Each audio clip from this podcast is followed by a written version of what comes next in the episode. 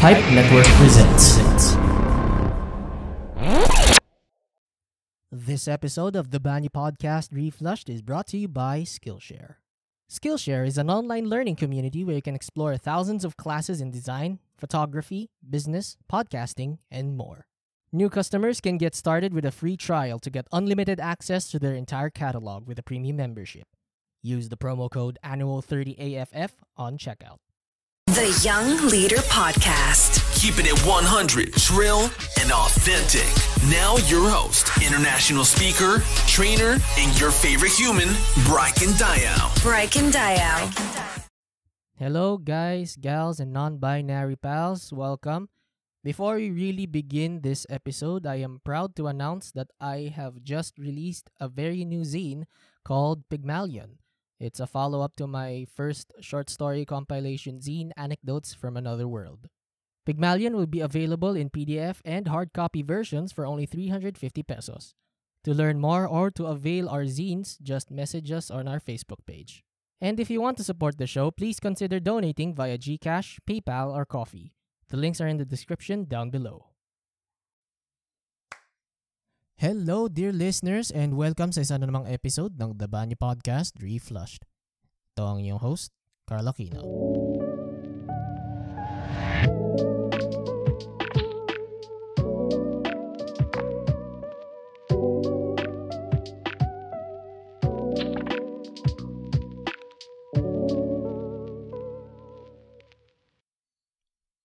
For our episode today, ladies and gentlemen, we are going to discuss about technology and a certain computer virus that took the world by storm and caused a lot of problems for everyone who were involved. Ladies and gentlemen, may I present to you the I love you virus, aka the love bug and the, love letter for you. Yan yung pangalan niya back then. Now, this virus is actually a malware slash computer worm that duplicates itself sa Windows PCs back in the 2000s. Nung early 2000. If ever man pinanganak na kayo, nung lumabas to or kung natatandaan nyo man to, you may have a few misconceptions about what really happened back then. So, ayun. Okay.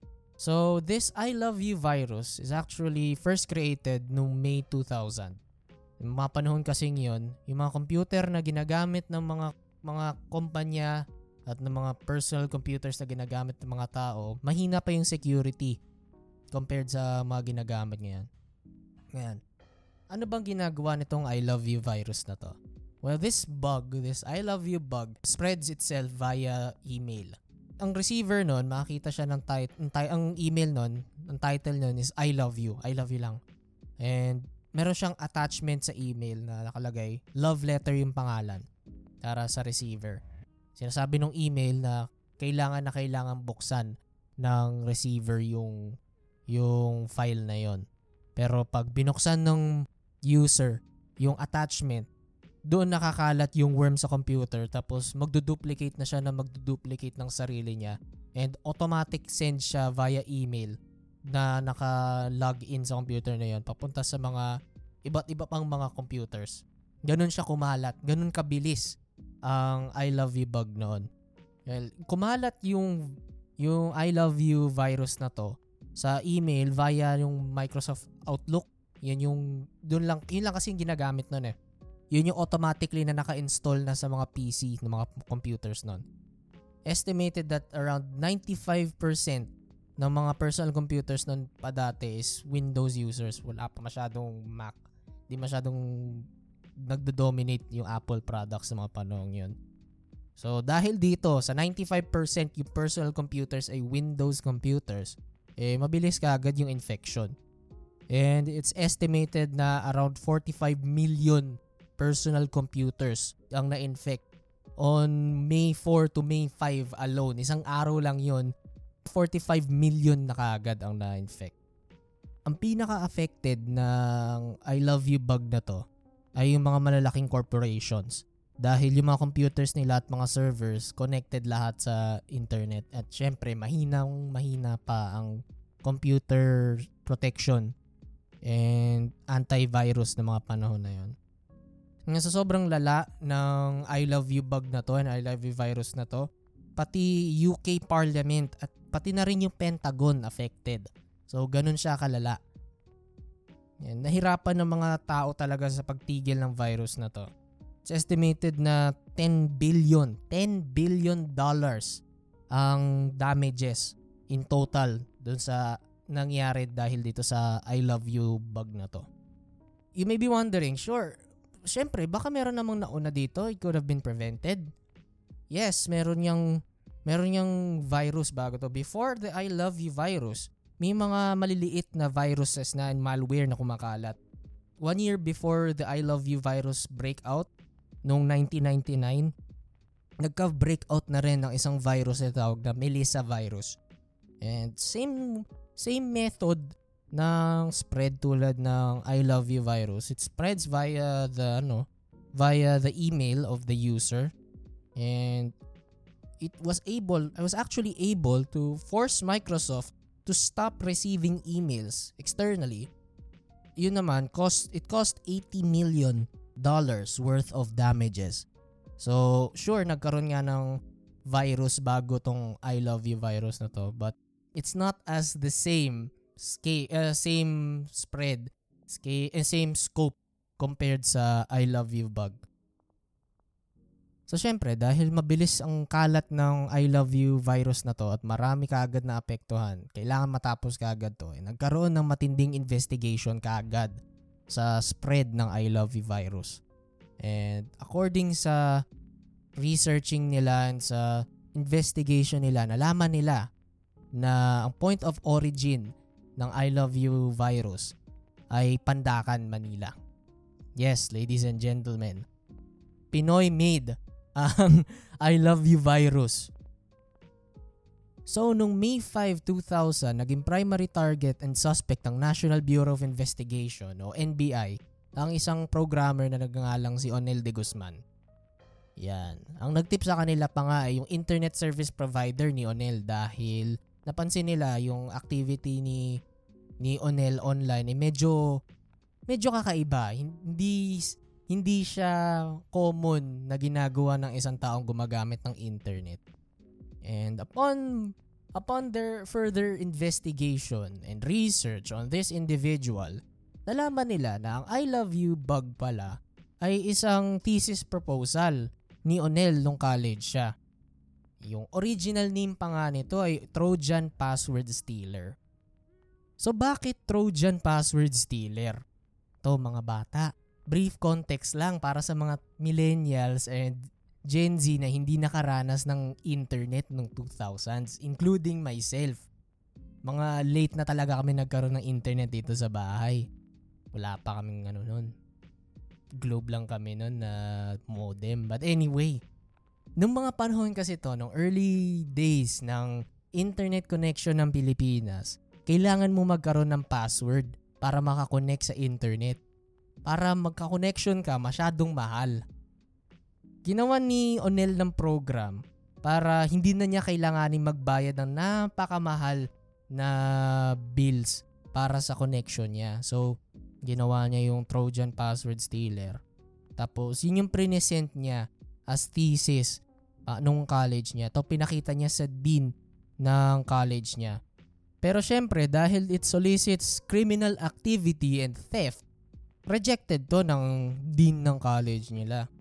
And dahil dito sa rejection na to, sobrang tindi ng rejection niya, eh nag-drop out si, no, si Onel nung araw bago ng graduation ng batch nila. After nalaman ng NBI ang information na to, nakipagtulungan ang college ni Onel dati para mahuli siya. Nag-raid ang National Bureau of Investigation sa bahay niya pero nung pagdating nila doon, wala si Onel. Pero ang nahuli nila doon ay yung boyfriend ng kapatid niya na si Rionel Ramones. Putang ina, ang daming Onel, Rionel, putragis. Basta sila.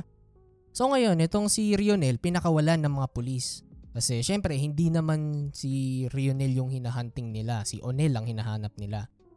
Pero nung nalaman ni Onel na hinahunting-hunting siya, eh, sumuko din siya sa mga pulis. Pero, itong si Onel, hindi nakasuhan doon sa ginawa niya dahil wala pang mga batas para sa cybercrime ang Pilipinas sa mga panahon na yon. Originally pa nga, credit card fraud yung pangkakaso sa kanya. Kaso nga lang, hindi naman siya gumamit ng credit card. So, hindi rin pwede mag-stand yun doon. So, mamin siya na siya yung gumawa ng program pero hindi niya intention na kapa, ma, makapanlok, magantong, magkagantong effect ang ginawa niya. Gusto lang niya talaga makakonekta sa internet ng mas mura, hindi siya, maka, siya magbayad ng pagkamahal-mahal. So after all of this fiasco, when the dust has finally settled on this man, uh, in-interview si, si Onel uh, years later, and sinasabi niya na may mga job offers daw na dumating sa kanya dahil sa ginawa niya.